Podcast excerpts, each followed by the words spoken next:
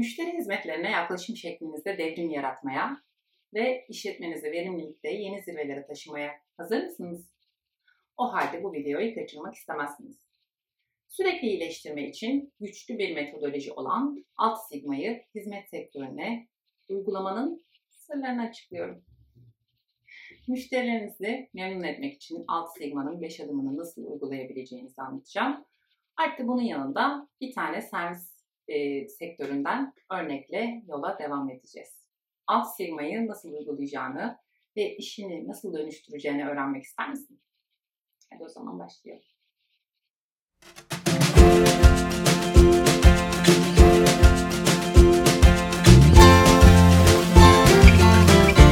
Alt Sigma'ya geçmeden önce ufak bir hatırlatma. Videoları beğeniyorsanız beğenmeyi, kanala abone olup bildirimleri açmayı unutmayın. Böylece videolar hem daha çok ihtiyacı olan kişilere ulaşacak hem de siz gelecek videolardan haberdar olacaksınız. Artık alt sigmaya başlayabiliriz. Alt sigma iş süreçlerinde verimliliği arttırmaya, israfı ortadan kaldırmaya e, ve bunları yaparken veri odaklı bir yaklaşım sergilemeye odaklanır. Üretim ve hizmet sektörlerinde kullanmak mümkün. Alt Sigma'nın hizmet sektöründe nasıl kullanılabileceğine dair örneklere birlikte bakalım. Bir kredi başvurusunu işleme koymak için gereken süreyi azaltmak isteyen bir banka düşünelim. Banka, kredi başvuru sürecindeki gecikmelerin temel nedenlerini belirlemek ve bu gecikmeleri azaltmak için iyileştirmeler yapmak için alt sigma araçlarından faydalanabilir. Örneğin bu çalışma sırasında banka borçlunun istihdamını ve gelirini doğrulamak için önemli miktarda zaman harcadığını görebilir. Bu sorunu çözmek için istihdamı ve gelir doğrulamaya yönelik otomatik bir sistem uygulayarak bu görev için e, harcanan zamanı azaltabilir ve genel kredi sürecini hızlandırabilir. Banka, kredi başvuru sürecindeki verimsizlikleri tespit etmek ve onları kaldırmak için verileri kullanarak hizmet kalitesini arttırabilir ve müşterilerinin ihtiyaçlarını da bu şekilde daha iyi karşılayabilir. Bu iş süreçlerini iyileştirmek ve verimliliği arttırmak için hizmet sektöründe alt sigma araçlarının uygulanabileceğini göstermek için bir örnek. Peki bankada başka nelerde uygulanabilir? Alt sigma araçları kredi oluşturma, hesap açma, müşteri hizmetleri gibi süreçleri kolaylaştırmak için de kullanılabilir. Bunun yanında bankacılık sektöründe uyum, risk yönetimi ve dolandırıcılığı önleme ile ilgili süreçleri iyileştirmek için de kullanılabiliyor. Bir perakende şirketinin de iş süreçlerini iyileştirmek için ve verimliliği arttırmak için alt sigma araçlarını kullanabileceğini biliyoruz. Bunun da birçok yolu var. Örneğin bir mağazalar zincirinin mağaza içindeki iade oranları ile ilgili çalışmak istediğini düşünelim. Mevcut durumda mağazalarda ayda ortalama 500 iade talebi gelsin. Ancak müşterilerin %20'sinin süreçten memnun olmadığını ve %80'inin sadece müşterinin memnuniyeti sağladığını düşünelim. Şirketin hedefi müşteri memnuniyet oranını %95 ve üstüne çıkarmak olsun. Yani şu anda mevcutta %80, onu %95'e çıkaracağız. İade süreciyle ilgili bilgileri toplamak ve müşteri memnuniyetsizliğinin temel nedenlerini belirlemek amacımız. İade talebi gelen her durumun kayıt altına alınarak öncelikle verilerin oluşmasını sağlamak ya da geçmiş verilerden faydalanmak bir yöntem. İadeler için gerekli evrak işlerini düzene sokmak ve çalışanların iadelerin nasıl daha verimli bir şekilde ele alınacağı konusunda eğitmek, iadelerin hızlı bir şekilde alınabilmesi için teknolojilerin nimetlerinden faydalanmak gibi çeşitli aksiyonlarımız olabilir. Bunlar uygulanabilir. Proje ekibi iyileştirmelerin sürdürülebilirliğini sağlamak ve iyileştirmek için herhangi bir ek fırsat olup olmadığını bulabilmek için de süreci izlemeye devam eder. Takip sürecin kontrol altında olduğundan emin olana kadar.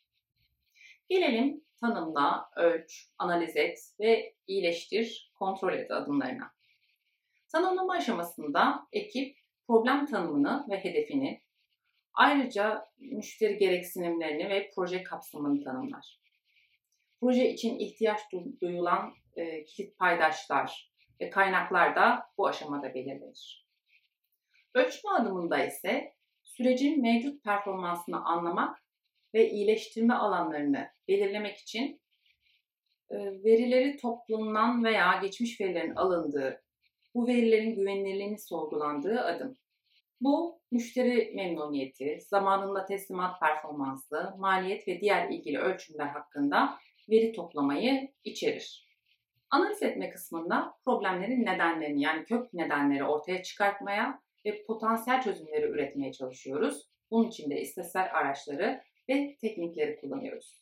Hangi girdilerin çıktılarımız üzerinde daha çok etkisi olduğuna istatistiksel araçlarla karar veriyoruz.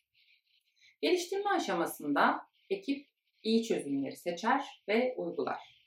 Geliştirmelerin sorunu çözmede etkili olduğunu doğrular. Kontrol adımı son adım.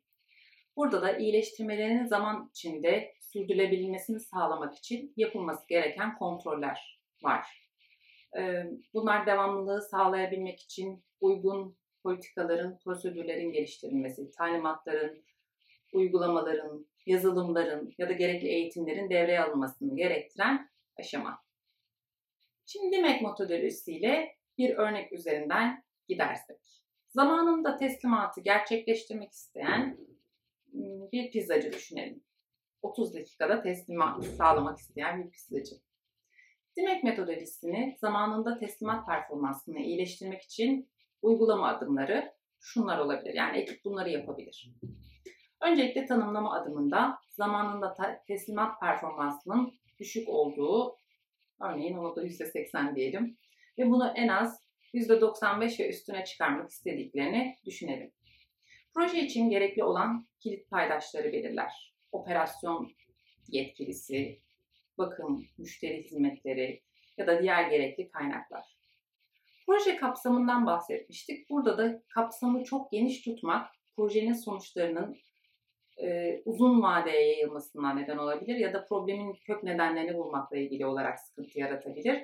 Çok dar olması da gerekli problemlerin ortaya çıkartılmasını kısıtlayabilir. Örneğin belli bir bölgede teslimatla ilgili probleminiz varsa sadece o bölge bizim proje kapsamımız olabilir. Ölçme adımındaysa mevcut durumda zamanında teslimatı geciktiren e, müşteri memnuniyeti ve diğer ilgili ölçütler hakkında veri toplarız. Bu verilere güvenip güvenemeyeceğimizi ölçüm sistemleri analiziyle tespit ederiz. Peki güvenemezsek ne olur? Güvenemezsek verileri tekrar toplamamız lazım. Tabii ki daha güvendiğimiz başka bir metotla.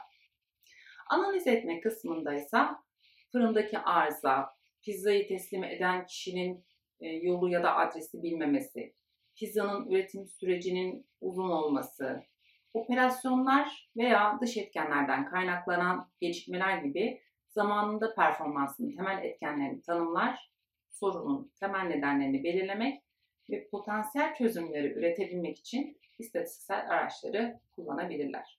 Bu araçlar regresyon analizi, Kikare testi, ANOVA analizi gibi testler olabilir. Örneğin saydığımız girdilerin hangisinin zamanında teslimat performansımızı en çok etkilediğini görmek için regresyon analizi kullanabilecekken bu teslimatı yapan kişilerin teslimat zamanları açısından birbiri arasında fark var mı yok mu konusunu test etmek için iki kare testinden faydalanabiliriz. Buradan çıkan sonuçlara göre hangi iyileştirmelerin yapılması gerektiğine karar verilir ve iyileştirme adımına geçilir. En uygun ve optimum çözümü seçip uygularlar. Uygulama sonrası çıktı yani zamanında teslimat performansımız gerçekten istatistiksel olarak iyileşme sağladı mı sağlamadı mı bunu görebilmeliyiz. Bunu da önceki sonraki durum karşılaştırması yapabileceğimiz istatistiksel testleri kullanarak yapabiliriz. Kontrol aşamasındaysa artık bu iyileştirme adımında yaptığımız faaliyetlerin devamlılığını, sürekliliğini sağlamak için ne yapabiliriz? Buna bakıyoruz. Bu kısımda örneğin zamanında teslimatı yapamayan çalışanlar olabilir demiştik adresi ve yönü bilmedikleri için. Bu kısımda o kişilere vereceğimiz adres ya da navigasyon aletleri ya da adres güncellemeleri konusunda eğitim vermeye karar verdiysek bunların periyodik tekrarlarını öngörebiliriz. Ya da bu e, fırının arızası kaynaklı bizim üretim prosesimiz yani pizza yapma sürecimiz uzuyorsa fırındaki arızaya neden olan bir parçaysa onun e, periyodik değişimi için bir tanımlama olabilir. Ya da fırının periyodik planlı bakımını tanımlayabiliriz. Bunlarla ilgili olarak kontroller olarak düşünebiliriz. Bu kontrolleri eğer tanımlarsak aslında mevcut durumda geldiğimiz noktadan daha iyi bir noktaya gelmemizi sağlayan aksiyonların devamlılığını sağlamış oluruz. Alt stigma konusunda daha fazla bilgi almak isterseniz bize ulaşabilir. Yorumlara sorularınızı bırakabilirsiniz. Hoşçakalın.